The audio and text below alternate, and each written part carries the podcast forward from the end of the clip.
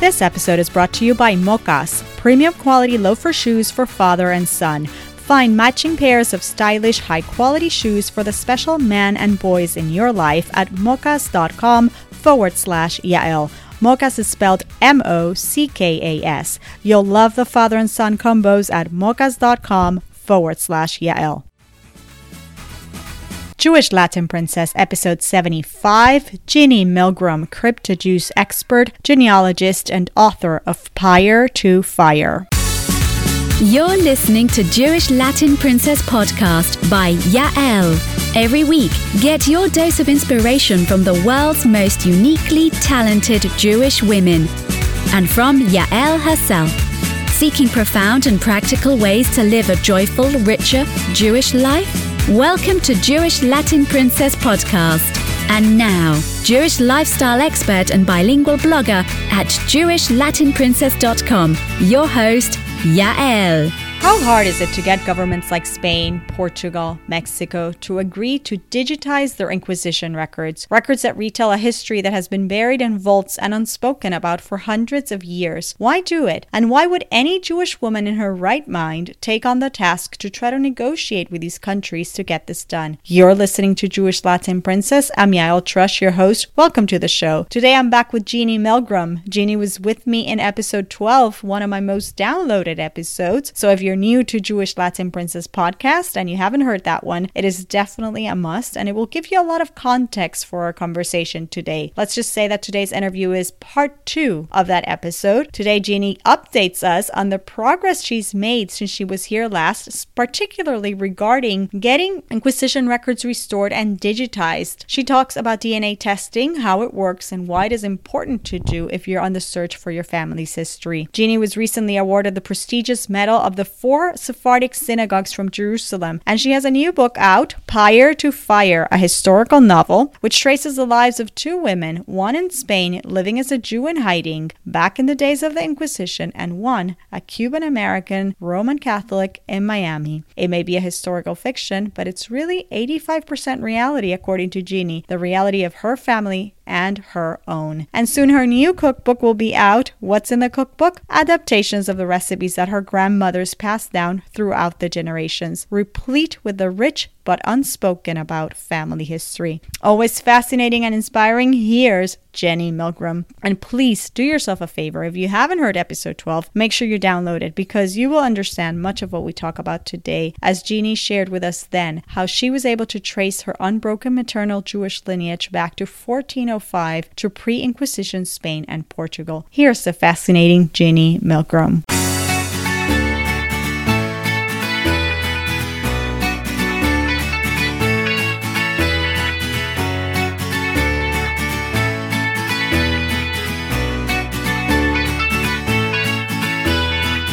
Genie Milgram, welcome back to Jewish Latin Princess. How are you? I'm doing great, yeah. Thank you so much for having me on again. So much has happened since you were here last, back in episode, I don't know, 12. It's a long time, but it actually isn't such a long time. It's a little over a year, yet you've published another book, Pyre to Fire. Congratulations. Thank you so much. It's in English and Pyre to Fire, and in Spanish, De la Vida al Fuego. Amazing. I can't wait to delve into your new work, but before we even go there, I know on top of that, there's also been amazing updates in your work this summer in particular. You were very active. When you were last here, you told us that you were almost at the cusp of closing a deal to get funding for the dig- digitization process of the Inquisition records in countries like Spain, Mexico, Portugal, Peru, etc. And I think that that has progressed significantly. Tell us, uh, tell us that, about what's that happened. That absolutely has progressed. We partnered up with a firm in Israel, um, My Heritage, who is a firm that does uh, the work online of uh, uh,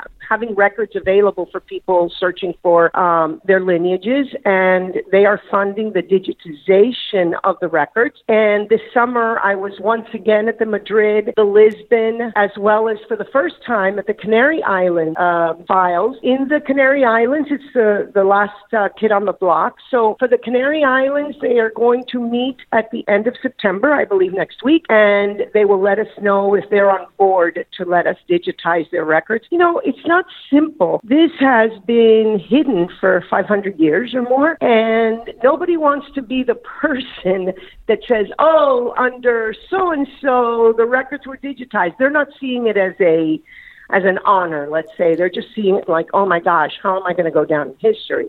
Uh-huh. And, so it's um, not like a, it's not a, let's just say they don't see it as a positive undertaking. no, no, which is why it's been so difficult. I mean, it's been, we've been going in there now for about three years to some of these archives. And, you know, we've had change of directors of the archives, and they keep shuffling on to the new director, mm. and no one wants to be that person that goes down in having done it. However, in Madrid, we have received the contracts for digitizing. They are currently in Israel. They're being reviewed. So we wow. have made incredible strides with Madrid. We could say, you know, they're the ground zero. They right. really are. Right, right, right. Now, as far as Lisbon is concerned, um, they're all on board to get this done because the only thing they have digitized is Lisbon, and those are available on the Torre do Tombo website, but that's such a scant amount compared to the thousands that are available. So basically, with Lisbon, the records were in tatters, and uh, we have had a pre, uh, let's say, uh, a pre-approval from the government of Norway, who needs to preserve some history in the EU countries to get funding to restore these records before they get digitized. So hopefully that will come through very soon. That is incredible. So wait, the government of Norway is going to support you in getting funding for the restoration of the documents of the pre-Inquisition yes. Yes. Portugal. Yes. yes. is so, this Hashem's hand or what? yeah, that is like so weird. But you know, we're very excited about that and um, also, I plan in December to go to Goa, India, where the long hand of the Portuguese Inquisition was present for 300 years. Yeah, many people are not about, aware of that, though. Right. So we have about 17,000 cases in uh, Goa. So right now, I'm like all set to go and I'm just waiting for confirmation that a somebody will talk to me mm-hmm. because it's very hard to get through the first time. So I'm actually waiting to have somebody say, "Okay, you know, come and I'll talk to you." It's very far away. So, you know, Mexico, we are uh, everything's a green light except the government changed, so the director changes. It's an appointed position. So we're waiting until October when the new director gets. So each one has its uh, each one has its uh, little thing we have to get around. But basically, we're good to go with a lot of these countries, and uh, we've got the right players on board, and we've got the right team on board. Who uh, tell us a little bit? How does this conversation go? Like, what what did or play it for us? Let's say Madrid. You finally convinced them, and now there's a contract in place. What was that? What are those conversations like? Well, those conversations are not easy. Those conversations are generally up to now the three times I've been in Madrid. It's a room full of people and you know, when you're in a room full of people, you never really know who you have in the room. Mm-hmm. You know, some maybe the director gives you his card, and maybe somebody else, but you don't really know who's sitting in the room. So, so it's them know, and you, and it's them and me, and well, telling them about their goes, not such nice history. right. So my husband Michael always goes with me, but there's always an expert. There's always someone at those tables knows how many records, where are they, what state they're in, mm-hmm. you know, and they know exactly what is going on. What is interesting to me is that in Spain they're owned by um, the government via the Archivo Histórico Nacional.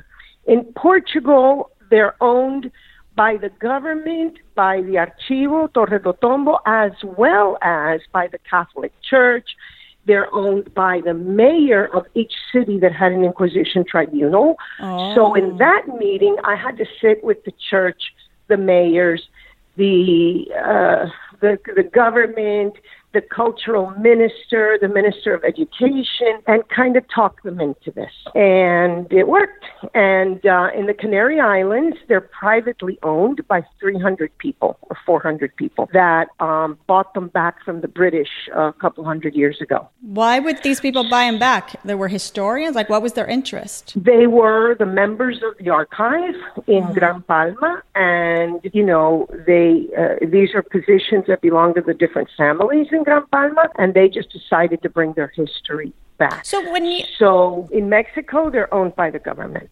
So Genie, when you convince them, what is the most compelling part of your conversation or of your argument or your presentation to them? Is it from a political angle? Is you know that th- this would be something like what what what do you think of everything that you've told them? What do you think is it that makes them finally click and kind of turn around and you see the resistance melting? It depends on the on the particular government, but like anything else, once you've got one on board, the other ones don't want to be left behind of this global, um, let's say, uh, this global work that's mm-hmm, being done. Mm-hmm. So they don't want to be, you know, what is it now in popular fear of missing out? So they don't want FOMO. to miss out. Right. So the minute that you say, okay, uh, like I had to with Portugal, I've got nothing else to talk about, and I start like walking away, it's like, wait, wait, wait, wait, wait, come back. So I think now that we have so many others on board, and it's it's gotten to the point where um, it's gotten to to the point where um, it's uh, going forward, then you can't miss out. So the other ones, some of them are making money by having these records online. So like Canary Islands. So they wanted to be assured that they would still be able to charge people to access them. Mm-hmm. And some of the, like Spain, wants to make sure that nobody gets charged. So it's kind mm, of like you have to see what they want and then go with what they need. And the, fir- and the want. first one that you secured was Madrid, is that correct? Yes, that's the first contract that we've gotten. It's being reviewed, and those contracts should be signed after the holidays. Yes. Amazing, amazing. And I understand that MyHeritage is, among others, um, one of the companies who does DNA testing. And I, I heard you once say that um, it is very important for people who are um, suspicious of their lineage or curious that they might have some ancestry connected to pre Inquisition Spain or Portugal to do DNA testing. Um, what does that entail? And, and, I do, yeah, I do recommend a lot MyHeritage. Um, they're the new new kid on the block, but by as far as not as far as uh, doing records online, but they're the new kid on the block with the DNA. And the reason that I think that right now they are the best thing going is because being the new kid on the block, they have the latest technology. As a matter of fact, they are the only company that breaks down a Jewish lineage into Sephardic, uh, Mizrahi, Ashkenazi, Ethiopian. So they have the ability to break up the Jewish DNA. And they have millions of users. So I really think that it's a great way to start. And then once you do your DNA with them, then you are able to upload it to a whole series of other websites like GEDmatch or DNA Land, which it's a free upload, and compare your DNA to all the other companies. But I like starting with uh, my heritage because I, I find that it's very um, it's very state of the art. It's the latest. And Genie, is the this in lieu of trying to shape a family tree, or is this is supposed to complement that process? It, a lot of people are trying to do it instead of, but the only way to uh, compare is to do it in addition to. Because what happens with families that intermarry, like mine, uh, converso families that intermarry, or Jewish families, or royal families, just families that intermarry, the relationships that are given to you by any of these testing companies appear closer than they really are. So, for example, I'll get a match that'll say that it's my second cousin when it could really be my fifth or 6th mm-hmm. So, you have to match this up to paperwork. And that's the hard part. People don't like to do the paperwork and it's expensive, which is one of the reasons that we're doing this whole thing with trying to get those Inquisition documents up online. Did because there's a lot of books just before you and I were talking. This uh, Sefaradi Sobrenoms. It's the the number one book that has the Sephardic surnames in there. But what it's not showing are the names of the conversos. It's showing the names of the people that left Spain. Right. You told me people, that right. in our last interview. You said that that's why na- you can't really do it by the names. You can't say, "Oh, I have a Jewish last name." That's not really so accurate, right? Correct, and uh, or a name used by conversos like um, Perez you know, or right Perez Montaña or those topographical names that we know were used by the conversos, but you know they were changing their names so so much. So we're hoping that we will be able to track the diaspora of the crypto Jews. We are hoping that we will come up with this new slate of names, so to speak, as soon as we can digitize all of this. In fact, when you were doing your lineage, if I remember correctly, your last names, both from your mother and father's side, they, they would have gotten you nowhere, right? Both of them are very common. My dad is Medina, my mom is Ramos, Ramos, and super common. Right. And both converso style names, but you know, where do you go with that? You have to match it up to a Jew from the 1400s hmm. to be able to go with that. Now, what DNA does, for example, you're going to get your DNA back when it, when you order it. You get it back, and then it'll tell you if you start seeing things like you're matching Jews in Morocco, you're matching Jews in Algeria, you're matching Jews in Israel, then obviously, whether you find your lineage or not, by paper, you know that mm. there's a hmm. Jewish lineage in there. Mm. Interesting. So, did you do one when when we were talking uh, a while ago about your work that you wrote about in your fifth, my fifteen grandmothers in your first book? Had you done the DNA during that process, the DNA testing? Yes, I had done the DNA, and um, people like me, we find very few matches. Uh, just a couple nights ago, I went into DNA land, and my husband, who's an Ashkenaz Jew for the last 500 years, he had 10,000 matches, and I put my mom's in there, no matches found. I put me there, no matches found. And my dad, no matches found. It's like, give me a break. Because why? Because normally, if you're Hispanic and you're sitting in a church somewhere, you're not thinking, this isn't in your head. Oh, uh, let me do my DNA. Uh, it's, you're, you're doing it when you're searching for something. But uh, there's a random person that might be searching, but in general, it's not like the Jews. People are searching for the Holocaust. Uh, you know, right. they're searching.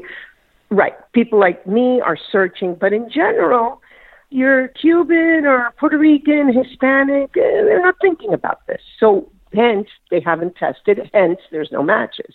Right. Right. Match, so the Pyre right. to Fire, the book, is very interesting because the information that I found in the in the all the files when I found the family. That's the information that was used to write Pyre to Fire. So I followed closely the movement of my family. I followed them with their occupations, even though it's historical fiction because I had to embellish a little bit.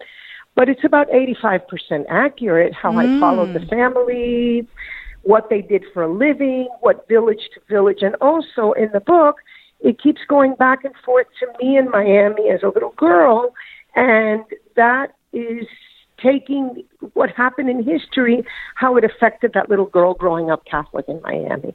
So it goes back and forth. So that's why about 85% of the book is correct. It's uh, nonfiction, but I had to make it historical fiction. Wow. So would it be fair to say that the fire, we're not talking about the fire of the stake, but the fire of the soul of that girl who was searching? Correct.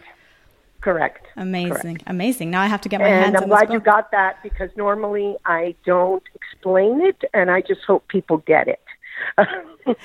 okay, so we said fire was the fire of the soul. It's it's making reference to the fire of the soul. What about pyre? I had to Google that, and um, just, just what does it mean? Share with listeners. well, the pyre is um, the stake that the people were being burned at in the Inquisition, when you were being burned at the stake, you, that is also known as a pyre. Mm. Um, so it's pyre to fire.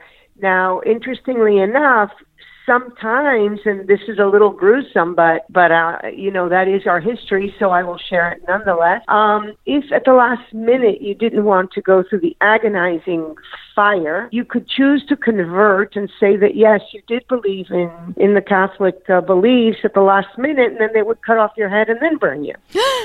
So yes, so as gruesome as it is, it was. Uh, they thought um, the inquisitors thought it was a merciful way to be able to burn you without the pain. So those were the pyres, and then the fire in the soul. Wow. How many descendants do they estimate, descendants of Jews, are there in Latin America, do they think? Well, in the world, um, Dr. Sergio DellaPergola, who is the top demographer in the world right now, he lives in Israel, and he recently went out there with the number of 50 million. Five zero. That is an incredible and, number. Yeah, it was an incredible number, and I was surprised because he is very well known. He's a very serious person and professor in, in his field, and I was blown away. That doesn't mean that 50 million people want to come back. Right. That just means that 50 people, 50 million people have these roots. Amazing, amazing, and it's important. It's it's it's important that we tie in this into the work that you're doing. Um,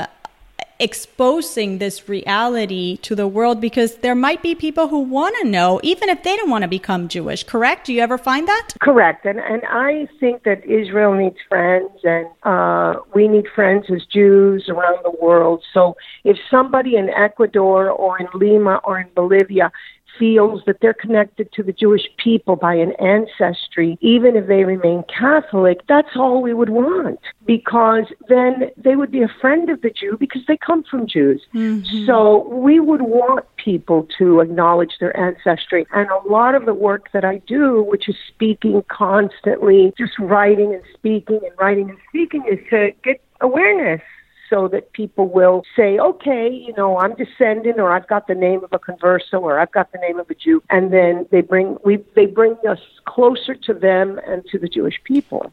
Right, right, right. And back to Pyre to Fire, your new book. Was this did you just write this or am I am I correct in suspecting that you had been working on this for a while? This was my first book, uh-huh. actually. Yeah, this was my first original book and it had a working title of Who Will Sit Shiva for Me. Ooh. And yes, and and what happened is after a while I was like compelled to write the story of the 15 grandmothers and that one came out and then how I found so kind of time took up with me with how I found my 15 grandmothers. I went back to Pyre to Fire with its working title and my adult children were very upset with me and I tried to explain that sitting Shiva is a Jewish because they are not practicing Jews today. Right. So I try to explain that sitting Shiva is a Jewish um, ritual, mm-hmm. and that chances are they would not be doing this ritual, but they were very upset because they took it to me going out into the world and saying that they would not mourn for me. Mm. So then came Pyre to Fire. So yes, it was not the original that I tried to do. Who will say Kaddish for me? That fell under the same lines. So we had a departure. So my my kids really got upset. So that's why we went this route. You know, this speaks to the reality that you, I think you mentioned this once, but it's important to re re say it uh, of how hard it is for people who have gone through a conversion. It's not all roses. It's very emotional and it's a very lonely road. Um, even if it doesn't seem like it, even if you have family and even if you have a community, it can be very, very lonely, especially it at is. times like that. Um, Super lonely. It's lonely on Rosh Hashanah. It's lonely in Pesach. It's lonely. It's, it's, you know, yesterday when I finished uh, the fast of Yom Kippur, I said to my husband, This is the 30th time I've done this. Mm. And I have been Jewish almost equally the same time that I was growing up Catholic. So right now I'm at a 50 50 stage. And of course, since my younger years were Catholic, my adult thinking years have mostly been Jewish. So it's very difficult. It was difficult to do. It was difficult to transition. It was difficult to, to come over and to continue to have a great big old Catholic family like I do. Mm-hmm. And I, I live a traditional lifestyle. So everything in my home, every holiday, all the food, I, I it's it's very hard for people to do this. It's even hard if you're not going the full Monty Orthodox, let's say. It's still hard uh, on the families. It's very difficult. So it's not for the faint of heart, but if your soul is burning, then there's no other there's no other alternative, honestly.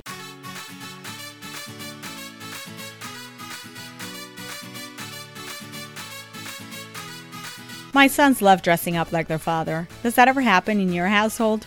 Clothing in the same style and colors has been a little bit easier to find. The hard part has always been looking for shoes. Until Mockas came along.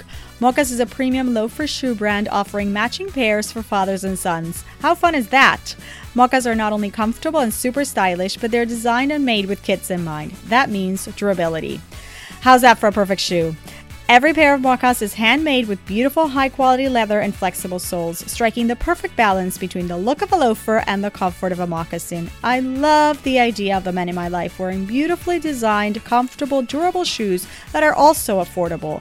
Oh, and if this wasn't enough, Mockas is committed to transparency, ensuring ethical manufacturing practices and fair trade with the workers who help bring this beautiful shoe to market. The company will donate a portion of Mockas profits to Souls for Souls. Mockas are available in four beautiful colors. I'm partial to the gorgeous blue with red sole, but there's also a striking ruby red limited edition available through Mockas Kickstarter campaign. You can choose Mockas for the men and boys in your life at mockas.com forward slash Yael and take advantage of the early bird discount on its Kickstarter campaign. Mockas is spelled M O C K A S. Whether it's a pair for one of the men in your life or all the men in your life, choose quality, style, and comfort at mockas.com forward slash Yael.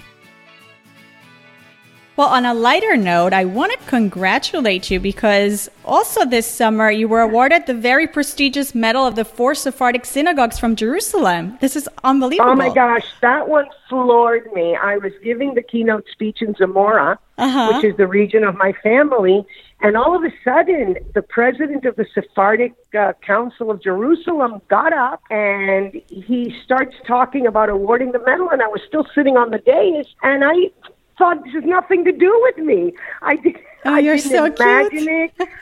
I want. I have wanted it for years, but I just did Aww. not imagine, to be honest, that anyone anywhere was really. You know, I worked so hard on this. I didn't think anyone was paying paying attention. attention. Right. Well, they were.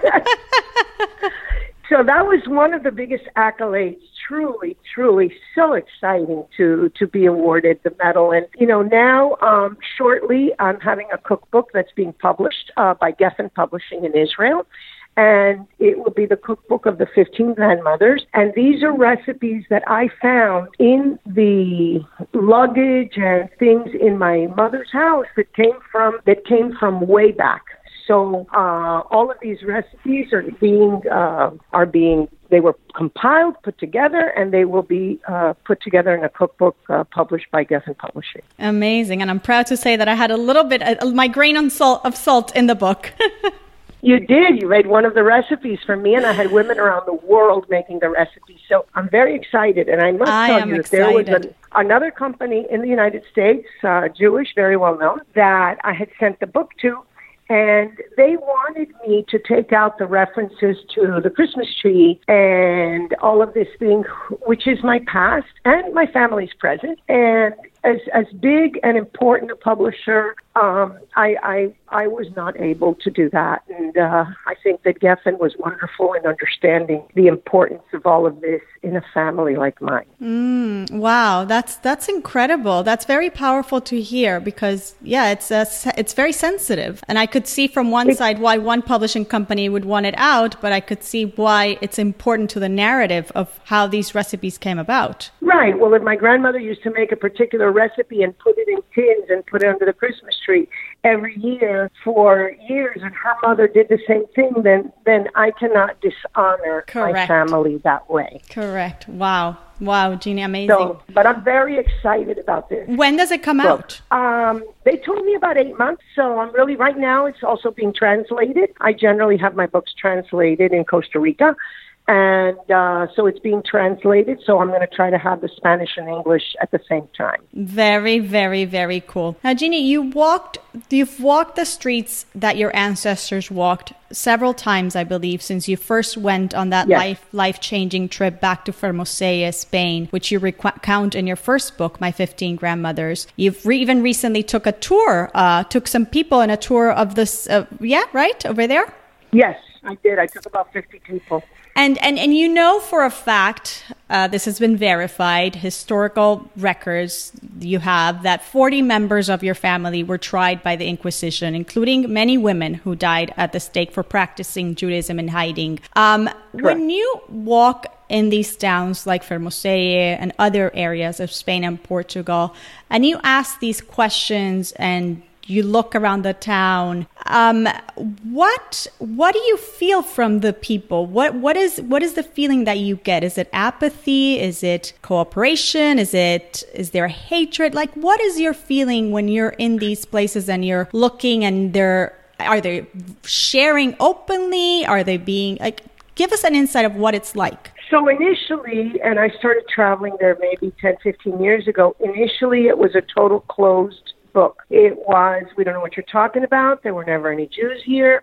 And if there were Jews, then they were made Christian, and so they were only Christian. So even the um, the head of the of the library and the archives in Zamora, he shut the door in my face because he told me there were never any Jews there. What? And I said, it's it's historically. He said they were made Christians, and after that they were Catholics, so there were never any Jews here. And he shut the door in my face. And um, it, it didn't matter. A couple of years later, I was very happy he was fired, and, and my you know, my genealogist went in there many times. But so in the beginning, it was very, very difficult. Then, as I started going again and again, and the mayor let me hold a whole conference in one of the big historical um, monuments there, and I told them about their history. Now, when I go, they're always showing me a some like a stove in their home, or they're showing me a coin, or they're showing me a mark in their basement, and they want now to verify.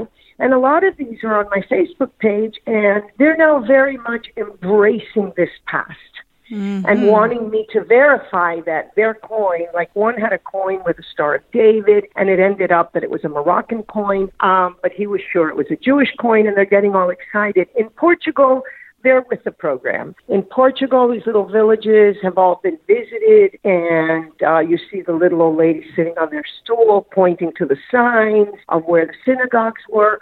So I think that the villages are starting to get with the program, at least in the west, near the river. Amazing. Why why do you think why the difference? Why what do you think that is? You mean in the west And by the, the river? and the attitudes between Portugal, the small towns in Portugal, and uh, because I think Spain. that the small towns have they haven't been changed much, so the stones are still there and the homes are still there. I have the address of the grandmother number 13 and her home is still there. So basically, I think that eh, there haven't been those changes that there were, like let's say in Barcelona or in Madrid or in the bigger, huge cities here. People are still in touch with their past every day when they open their door because it hasn't changed. And when I walk through the villages, um, I- not to sound strange, but I feel, I feel uh, the presence. I, I feel the stones. I can touch the stones. They're either hot, they're cold, they're warm. They're almost like talking to me. I can, and I don't talk about this too much, and I realize I'm saying it very publicly, but I feel vibrations where there may have been. So let's say that I'll feel something, and then I'll go research it, and generally something did happen there. Yes, if I reca- remember, correctly, there was an incident where, where you and Michael were at a place and you both felt this very strange energy, and lo and behold, it was a place where people were being burned, right? Right. No, it was a place in Coimbra where they had taken bodies from the Inquisition prison, anybody that was dying in the prison before they got to uh, to be burned, and they were throwing them over the fence. And I didn't know the history of the place when Michael and I got there. And we always take like a prayer book with us to say the prayer for the dead, the Kaddish, if we happen to come across a place that we feel. So we both were, and I was with a girlfriend also from Israel, and we all felt. So we started saying Kaddish in that place, mm-hmm. and later we learned that it was a place where bodies had been thrown over the fence uh, into the trash uh, for centuries during the Inquisition. Wow. And obviously Jewish bodies. Wow. So now that you see, I saw on Facebook that you saw your book in Fermoselle, in your town where your Jewish ancestors lived. I think for something like 500 years, correct? 523 years they lived there. My grandfather was born there, and my mom lived there for nine years. Amazing. All in hiding, practicing Judaism in hiding. Now that you well, you... remember they were practicing in hiding, but we didn't really know it for the last couple hundred years because mm. for all intents and purposes they were Catholic. Right, right. They were they just had like a few little things here and there that they knew right, came from somewhere. but when I saw that book in the window, yeah, how did you feel? Was, oh my gosh, it was like, oh my gosh, look at this over here. Like like you can never you know, and I, I remember in my head I was saying to the grandmothers, I, I hope this makes you proud. Aww. And I certainly was proud. And, you know, I'm proud for my family and I'm proud to have been able to do this. It's, uh, it has been an incredible journey and it's by no means over. Uh, there's still so much to do and, and so much awareness to raise on this topic and just let people understand when they meet somebody that claims to have these roots in their synagogue and, and whether they have them or whether they don't have them, just by claiming it, they're trying to come closer to you and to Judaism and to the Jewish people. So it's not like, well, let me see your papers. No, I think they should all be embraced just for trying to get closer. Genie, you were blessed, um, or rather, your children actually, through your work, um, in terms of finding out that they are Jewish, and you know, at any time they could embrace that. That's just a reality that they have, and you know, that's it is what it is. But um, not many, or for many who will undergo this process of looking into their lineage and tracing it back and so on and so forth, I suspect many will not be as lucky and as blessed as you were to find an unbroken lineage. I mean, they'll find out that they they had they they have they are the descendants of crypto Jews. That there was Jewish history in their ancestry, but at some point that gets all muffled and broken, uh, which would eventually require a conversion the, to Judaism by Jewish law on their part, right? Does that ever come up in your conversations with people? That reality that maybe might be one hard, a little bit hard to accept? Yes, it, it, it definitely is, and um, the Sephardic rabbis believe do not believe in conversion at all. So if you are coming to a Sephardic rabbi with certain amounts of proof and you know in Sephardic communities and they will accept your proof even though it may not be like I had to do direct direct direct they will not accept you to convert but they may accept you into the fold that doesn't mean that if your children are going to want to marry a Jew that may not subscribe to that particular belief or maybe Ashkenaz or, or you want to move to Israel, mm-hmm. you're going to need the full fledged thing. So I, I wish that there were norms uh, established for this because it would, you know, save people a lot of heartache if they go someplace and a rabbi says, sure, it's not a problem, but then it might be a problem for their children and grandchildren. Right, down I mean, the I road. in my case, yeah, my kid did not want to take on uh, the yoke of Judaism, but they know that they are Jewish. So, um, according to the rabbi that had written the, the return for me in Israel, he said that they would have to do one mitzvah to be accepted to return. And the mitzvah could be as small as lighting candles on a Friday night, but they had to take it on. In other words, they didn't have to do a conversion, but they had to make an overt act to bring it into their lives. Right, but that's because of the fact that they have been recognized as Jewish people because because your lineage was not broken Correct. ever. Correct. And yes, you are correct that it's very difficult. So, with the work I'm trying to do with the Inquisition files, I'm hoping that this will make all of this so much easier that people will be able to just come to this knowledge without having to hire somebody for years and years to dig it up in boxes. Because the minute the rabbis insist that you connect yourself to a Jew, Mm-hmm. and you can't connect yourself to a Jewish cemetery, they don't exist. Right. You can't connect yourself to anything but the Inquisition, unless maybe you're in the Southwest where there are certain graves that are marked. But still, in all, you know, in general, traditional rabbis will require that you connect yourself to a Jew. So, this Inquisition, that's all we've got. That's all, really, really, that's all we have. So, yes, I think that in the future, when we manage to get all this uploaded, it'll be so much easier for people to do what I have done. But then you have to take all of that and go to a Beit Din, a Jewish court in Israel, and they have to accept you as Jewish and write a return. Right, right.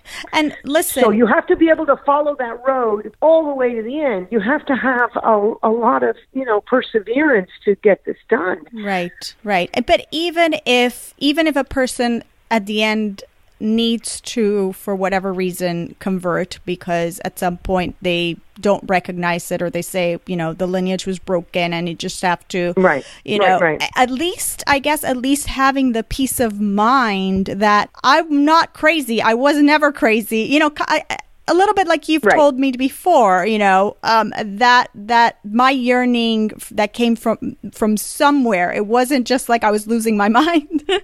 Exactly. So yes, so it's the verification is always good. And I know people that are in the process of conversion and right now I have several people that are writing me. Some are from Seattle and another one that's in North Florida and they're another one in New York. And they're in the process of conversion and at the same time they're in the process of finding that Jew in the tree. Hmm. Because that validates what they're doing, like you said, and like I've said. So uh, we all need that validity. We all want to find that Jew in the tree, and um, and it it can be found. You don't have to go all the way like I did, but if you're in a conversion process and you just want that validity, it can come. Genie, we know that your message is to the Jewish world regarding those who want to get close to Judaism, one of embrace, of empathy and understanding. But in addition to that, what would you, Genie Milgram, a woman who is passionate about her Judaism, who loves it and treasures it, not just because of your family's history, but really regardless of it, what would you Right. say to the Jews out there who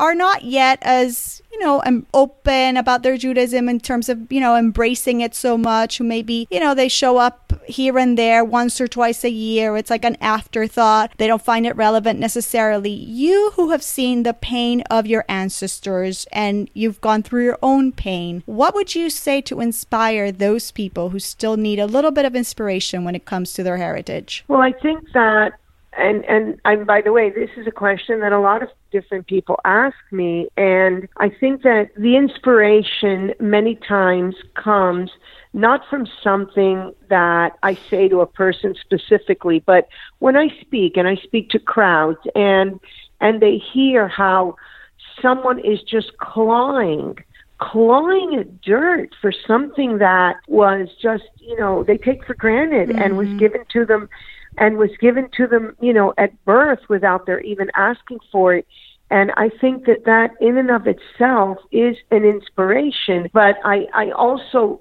the big message would be don't take this for granted. You know, there are some of us that, you know, really had to work very hard for this, and you should not take this for granted at all. And, you know, who knows, they may lose their heritage because if they only go, it's freeze dried Jews that only, you know, wake up on Rosh Hashanah or only go to, you know, one time a year. So if you really, really want to have the continuity of the Jewish people going forward to the generations of your grandchildren, great grandchildren, you have to do something to keep that flame alive now so that by the time it gets to your great grandchildren, at least they'll have, you know, a birthday candle size worth of a spark.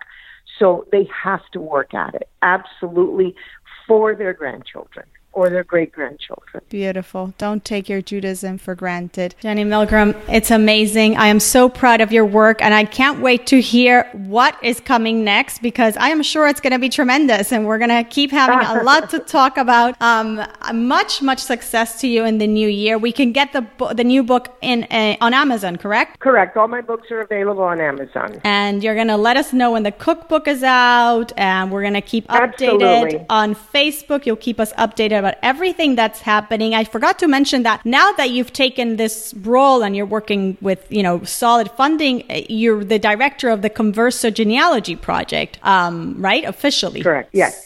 So I just before we wrap it up, I understand that people reach out to you all the time with questions on this. How how are you managing that? Because that could get a little overwhelming. It is overwhelming, but um, a couple of years ago, I gave a talk at a Chabad uh, in Boynton Beach, and uh, after the Sabbath, I sat down. I had stayed at the rabbi's house, and he had he said to me, "Your work is exhausting, and you can't continue doing this on your own. You need to do this the Chabad way." And I said, "What do you What- mean?" what's He a said, Chabad "You way?"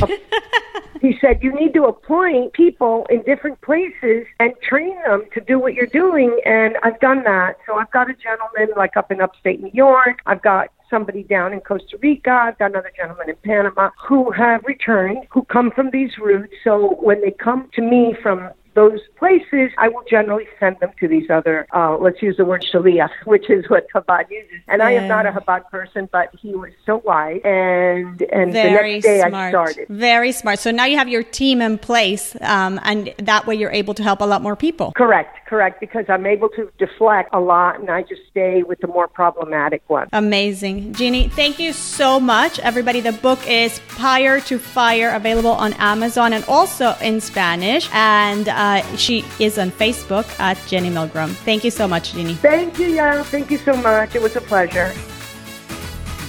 Thanks again to Genie Milgram for stopping by. The name of her new book is Pyre to Fire. You can find it on Amazon as well as her previous books. And of course, if you want to learn more about Genie, you can visit her website, geniemilgram.com, or follow her on Facebook at Genie Milgram. Thanks for tuning in, everyone. Um, we're checking off for the last of the Tishrei holidays, uh, culminating, of course, with Simchat Torah. So I hope everybody has a wonderful, joyous, festive holiday. I'll see you here next time. Thanks for listening to Jewish Latin Princess Podcast. If you enjoyed this episode, please subscribe on iTunes, leave a rating, and share the podcast with the Jewish women you love. To access today's show notes, ask Yael a question, or suggest a uniquely talented Jewish woman to be featured on the show, visit JewishLatinPrincess.com.